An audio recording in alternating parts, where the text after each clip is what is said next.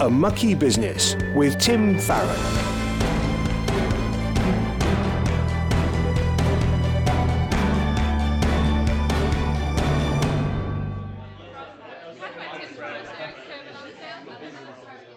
Well, hello and welcome to a very special episode of A Mucky Business, live from Liverpool, where this week the Labour Party conference is taking place.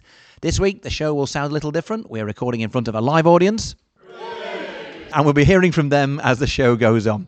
Before we do, though, let me introduce today's guest. So, Stephen Timms, uh, Member of Parliament for East Ham, formerly Newham North East. East. North East. And the exciting fact about, well, many exciting facts about Stephen. One, of course, uh, is he's a member, or a former member of the of the cabinet, the last uh, Labour cabinet, although perhaps not the last ever Labour cabinet. Things are looking up for you guys at the moment. But I also remember, of course, the uh, uh, that by-election in Newham in 1994 because your Liberal Democrat opponent defected to the Labour Party He the day before. He did. And uh, Very wise so- man. Well, I mean, so obviously I'm not totally bitter about it because it did massively clarify and simplify our polling day operation. Uh, but congratulations on a uh, on a, a wonderful innings so far. So Thank you, Tim, and welcome to Labour Party conference. I'm delighted you're here. Yeah, so it's not it's not necessarily a defection, but it, I'm nevertheless, given the cancelled our conference this year, I'm delighted to have this as compensation. So, um, Stephen, let's start off um, with you and your journey to faith in let's say 60 seconds or so. Can you tell us about how you became a Christian and how you felt led into politics? Well, I am not from a Christian family, not from a church-going family, but I w- was recruited into a local Crusaders class when I was a, a teenager and went along Sunday by Sunday and gradually became persuaded of the truth of the Christian faith at a camp. I think it happened, um, and I went to university. I spent really all of my spare time in the Christian Union at college. And one summer, when I was a student, well before you were a student, uh, somebody decided we should support a mission in the East End of London, in Forest Gate, in part of what's now my constituency. So we had two weeks in London. It was a fantastic two weeks. I'd never been anywhere like the East End of London in my life before. I grew up in Hampshire. It was a very strange experience in a way, finding out what the East End was like. But I loved it, and I think in those two weeks, I had a, for the first time a, an idea of how what I believed could could shape my life. So I moved in when I left university uh, and got a job in London, and I, I joined the Labour Party. I wanted to be involved in the local community. I'd always been a Labour supporter, and it all went from there. And so being felt led to stand for Parliament was something that came a little bit later. Yes. Well, I, I became a local councillor first of all. Ten years on the council, I became the leader of the hmm. council, hmm. and then the former MP for the area, a man called Ron Leighton, suddenly had a heart attack and died. There was a vacancy. I was the hmm. leader of the council. I was in a very good position to be selected. I've often thought if Ron had died a couple of years later, I probably wouldn't have been in the frame. But the timing just happened in a way that enabled uh, me, me to be selected, and I've been the MP, as you say, for 28 years now. And so, obviously, lots of things have happened over that time. Uh, I know from my involvement with Christians in Parliament that it's a, a cross party organisation. There are lots of Christians from different um, political backgrounds. How does it feel for you? I don't imagine you and I have got massive differences politically, despite being in different parties, not huge differences. But there are people in, in my Bible study group in Parliament uh, where ranging from people on certainly the, le- the left half of the Parliamentary Labour Party right the way through to Brexiteer, um, Red Wall Conservatives. Uh, what would it, let's say somebody in, in, in your church, uh, who was a committed Christian and decided that they were uh, a really quite, you know, to the right end of the Conservative Party mm. and decide to get involved, would would you would you encourage them? Would you counsel them? Wh- wh- how- How is it possible for us to have very different political views while still being mm. believers in Jesus Christ? Well, we have to do that, don't we? I think respect one another for the views that we take. I mean, my experience has been like yours. When I became uh, an MP, I, a group of half a dozen of us got together actually just after the 1997 election two Conservative, two Labour, one Lib Dem, Steve Webb, um, and one Democratic Unionist. And that sort of friendship group and support group was really important for me in my early years in Parliament. And I think probably those are where my best friends were, that, that particular group. And uh, the fact that we share faith in Jesus has enabled us to be good friends, despite the fact we disagree about lots of Mm. political issues and still do. Uh, a previous guest on our program, Michael Wear, who was Barack Obama's faith advisor, one of these strange, uh, uh, a white evangelical Christian who's in the Democrats. Uh, amazing. Um, he was is an amazingly astonished by the fact that in the UK Parliament, people can have a very similar theological p- position, be Christians, have quite different political views, and get on. He said that would be impossible in the Senate or in uh, Congress as a as a whole. So I think it maybe is worth reflecting on the fact that there's plenty of bad things we could talk about, but actually the way in which Christians are able to work together and to disagree well is something which is a, a good example. I think it is. And the, the prayer and breakfast Hmm. each year is, I think, a really interesting example of people coming together and, and, and celebrating shared belief from very different perspectives. Hmm. And we, we really need to make sure we can carry on doing that. I think that's very important. Yes. Now, uh, often it is said, uh, it's certainly been said to me, I'm sure it's been said to you, that it's all right you having your Christian faith. That's fine. It's up to you, free country, all that kind of thing. But keep it private. Don't bring it into the public realm. Yeah. Um, don't be forcing your God on me, that Yeah. kind of thing. Yeah. How do we respond to that? Well, we've just had this afternoon the faiths reception hmm. at the Labour Party conference. We've been doing that reception every year now since 2007. And the reason we do it is to say to people who are coming at politics from a starting point of faith hmm. that we value your faith starting point. We don't want you to leave it at the door when you hmm. get involved with politics. We need the values that Yeah. you bring because you are a person of faith. Responsibility, solidarity, patience, compassion, truthfulness, all of these things which are in short supply in politics. That's mm. one of the reasons I think that trust in politics is at such a low ebb at the moment, that mm. those values have been weakened and eroded.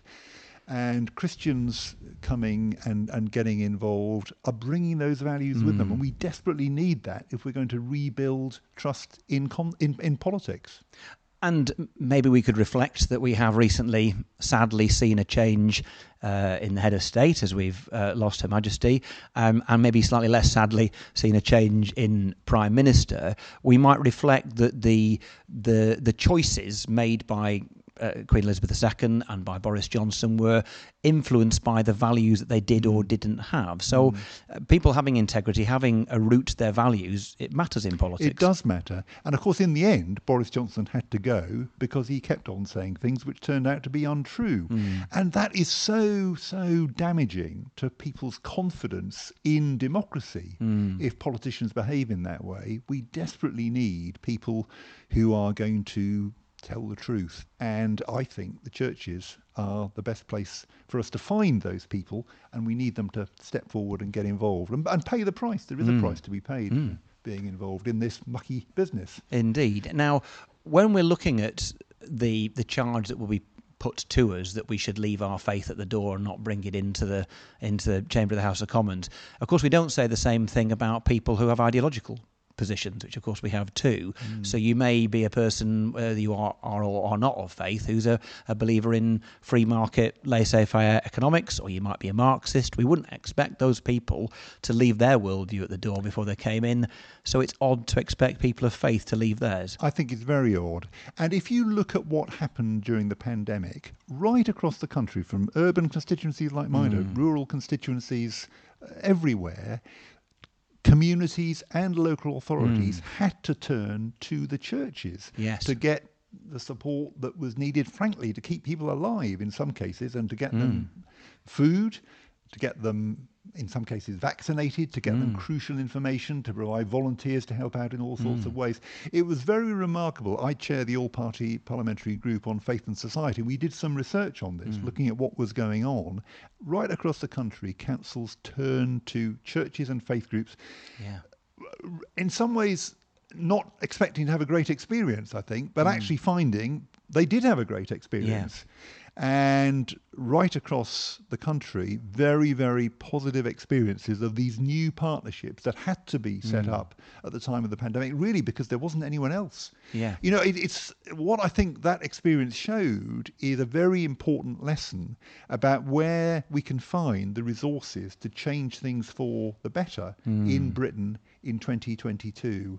We definitely don't want those people to leave their faith behind at the No. door. We want them in the heart of things with politicians across the house. And so, in your experience as a constituency MP, but also with uh, with your position on a, on a uh, on a national front as well, you would say, would you, that during the pandemic, churches stepped up, other Christian groups, other faith groups stepped up and provided uh, and met the real needs of people in ways that surprised local authorities who were perhaps a bit sniffy Yeah. uh, about uh, faith groups and Christians in particular. I think that's absolutely right. So my local authority, which I was once the leader of, we never really worked with churches or uh, faith groups.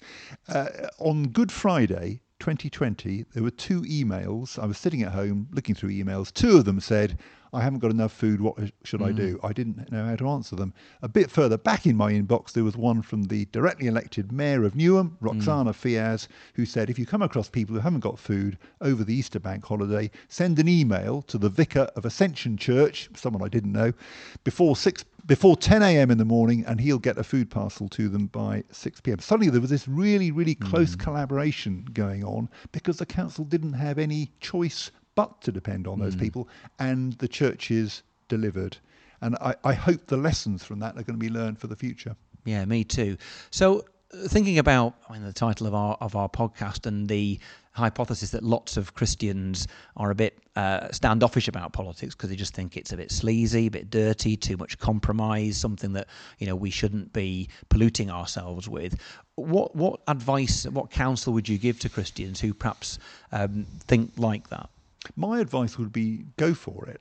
And I, you know, I think people, uh, Christians, are worried about the prospect of getting involved. I think partly because they think as soon as they get involved, few weeks in, there'll be some great dilemma where faith will say do one thing, the party whips will say do the opposite, and everything collapses in a in a heap.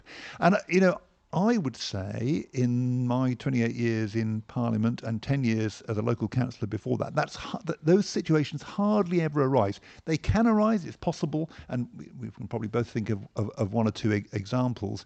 But you know, we can see that politics isn't working very well at the moment. If the Christians aren't there, hmm. whose fault is it that it's not hmm. working? And we know that the reason, a big part of the reason for confidence in our democracy is the contributions that Christians have made in the past. Mm. We need those contributions desperately in our time as well. You're listening to Mucky Business with me, Tim Farron. We're joined by a live audience, a growing live audience here in, in Liverpool, and just going to you know put you on notice. I'm going to bring you guys in and I expect you to ask a question or two shortly. But I'm joined by my guest, the MP for East Ham, Sir Stephen Timms. Um, Stephen, going uh, further into the issue about why it is that Christians should care about politics, for many people out there, uh, joining a political party, putting a rosette on, standing for Parliament or for the council is a million miles away from where they currently are. What would we say to those people for whom uh, maybe a journey into active politics isn't what we're talking about, but they should simply care about it, understand more about politics, uh, pray about it in an informed way? How would you get somebody who is literally turns the news off every time uh, to a point where, from a Christian point of view, they take it seriously, understand it matters? I, I think the answer is the point you made earlier that Christians should care because Jesus cares, as the New Testament makes uh, extremely clear. And the really encouraging thing, I think, is the way that churches are stepping up now to meet all kinds of community needs in a way that probably wasn't the case 10 or 20 years ago, but today is happening on a really impressive and important scale, making a big, big difference. Christians are doing that because they, they, they want to be faithful to Jesus and serving Him, serving their community. And having got involved in that way, then I think the need to get involved in politics, for some people at any rate, is, is clear as well. Mm. Now, earlier on, um, I'll bring in a question in a moment, but earlier on you talked about the whip. And so, is there a moral uh, imperative behind? Is, a moral, is there a moral justification, would you say, um, for the whip in parliamentary parties in the House of Commons or, or not? I, th- I think there is because in order to change things, we need to be working with others. It, it, it's not me as an individual standing up and saying, true things in Parliament. It's me working with others who've got similar aims in order to bring about change. And once you're in a team, there has to be some discipline in the team, a, a common purpose, and that's what the whips are enabling to provide. So yeah, I, I you know I think it goes with goes with the territory. If you're serious about changing how things work. Stephen, we have uh, somebody normal in the audience, not me. Tell us who you are and where you come from. Um, Augustine from Manchester. Um, question: You know, John Wesley, um, when he w- s- kind of felt this stirring, he says his heart was strong, it was strangely warmed, and he kind of continues that kind of um, throughout his ministry. So uh, obviously, I know that's about salvation, but through being a Christian and a, being an MP, has there been times where God really warmed your heart that you're quite surprised, um, kind of surprised by grace that in, in areas that you never thought that God would surprise you in, or your heart was warmed in. Stephen, do you want to try Well, that? can I just make the point first that what happened with John Wesley, the Methodist movement, that is what led to the, the Labour Party because, you know, people started to believe, they started to meet in their local communities, ha- have their hearts warmed as Wesley himself did, organised, started to build chapels to, to meet in. And that kind of organisation, which was completely new for working people at the time, led on to the, the, the Labour movement and, and to uh, the Labour Party. Um, I can certainly think of, of times when I've been extremely grateful for th- things that have happened, circumstances that have a- arisen that I hadn't kind of expected. Um, and for me, it was the work of God that we were in, involved in. Um, I don't know about strangely warmed, I, I, that, I, I think that is a kind of conversion experience. But you know, the sense of God being present, that is something we we experience in And and I think, I mean, uh, obviously not the first time I've spoken to Stephen about his background, um, and I, I always think in many ways, for a, a Christian in politics, your Stephen is a, is a, the great model that you come to faith and then you feel led into politics. That's not how it was for me. I got involved in politics, then I became a Christian. So I think my journey is a little bit more, well, uh, bumpy, irregular. I don't know. But I do know over the years it has certainly occurred to me that the the fundamental calling for a Christian in politics is to serve to serve people and to try to do battle with the I mean the, the you know there's all these lurid you know sins and temptations we think politics politicians get into. I'm not saying they don't happen but I think vanity is the biggest. Somebody once said no offense to anybody here that politics is showbiz for ugly people. Um, and the idea that we're, we all want to be famous and have our visog on the box and all the rest of it and we've no discernible talent so we end up doing this. But in all seriousness if we can un- in a, in a place where you are tempted to be me, me, me, me, me, to be in a position where you can serve others, that's vitally important. I also think, particularly if you've got to a venerable state, maybe we're, maybe we're both venerable now. I Maybe- think we maybe are. we are, Yeah, Tim. not past our Yeah. sell by date, but venerable. Uh, I'm not knighted, mind you. Um, uh, but you nevertheless you find yourself in a position where you have a profile and it's an opportunity to speak the gospel to people who might not hear it otherwise. And so whenever I get that opportunity and use it, I feel, you know, to be used by God in any circumstance, what a massive privilege. Anybody else? Yes, Jude. Great. So, yeah, Jude, uh, Reverend Jude Padfield, vicar here at St James. Great to have you uh, with us uh, this evening. But I, my question would be, um, I mean, rewind the clock 15 years or so. Um, I remember the Labour government using the language of, well, you know, we don't we don't do God in politics. Felt like a bit of a sort of significant phrase, and I just wondered, do you think it's changing? Uh, is the landscape changing? Are people able to speak to connect their faith with their political, you know, thoughts and, and activity, you know, more adequately today? Do you think the, the landscape's changed? Stephen. I, I think it is changing. I mean, I don't think it's always straightforward to do it. And of course, Alastair Campbell said that. I, I've since heard him say that he thinks it's probably the most famous thing he ever said, actually. um, and of course, Tony Blair, his boss, did do faith in politics. He always came to the conference service that you hosted for us uh, on Sunday morning uh, this week. I, so I don't think it's completely straightforward, but I think there are more and more people doing it, and we desperately need more still. Uh, and I hope people will step forward and, and, and get involved. roll their sleeves up.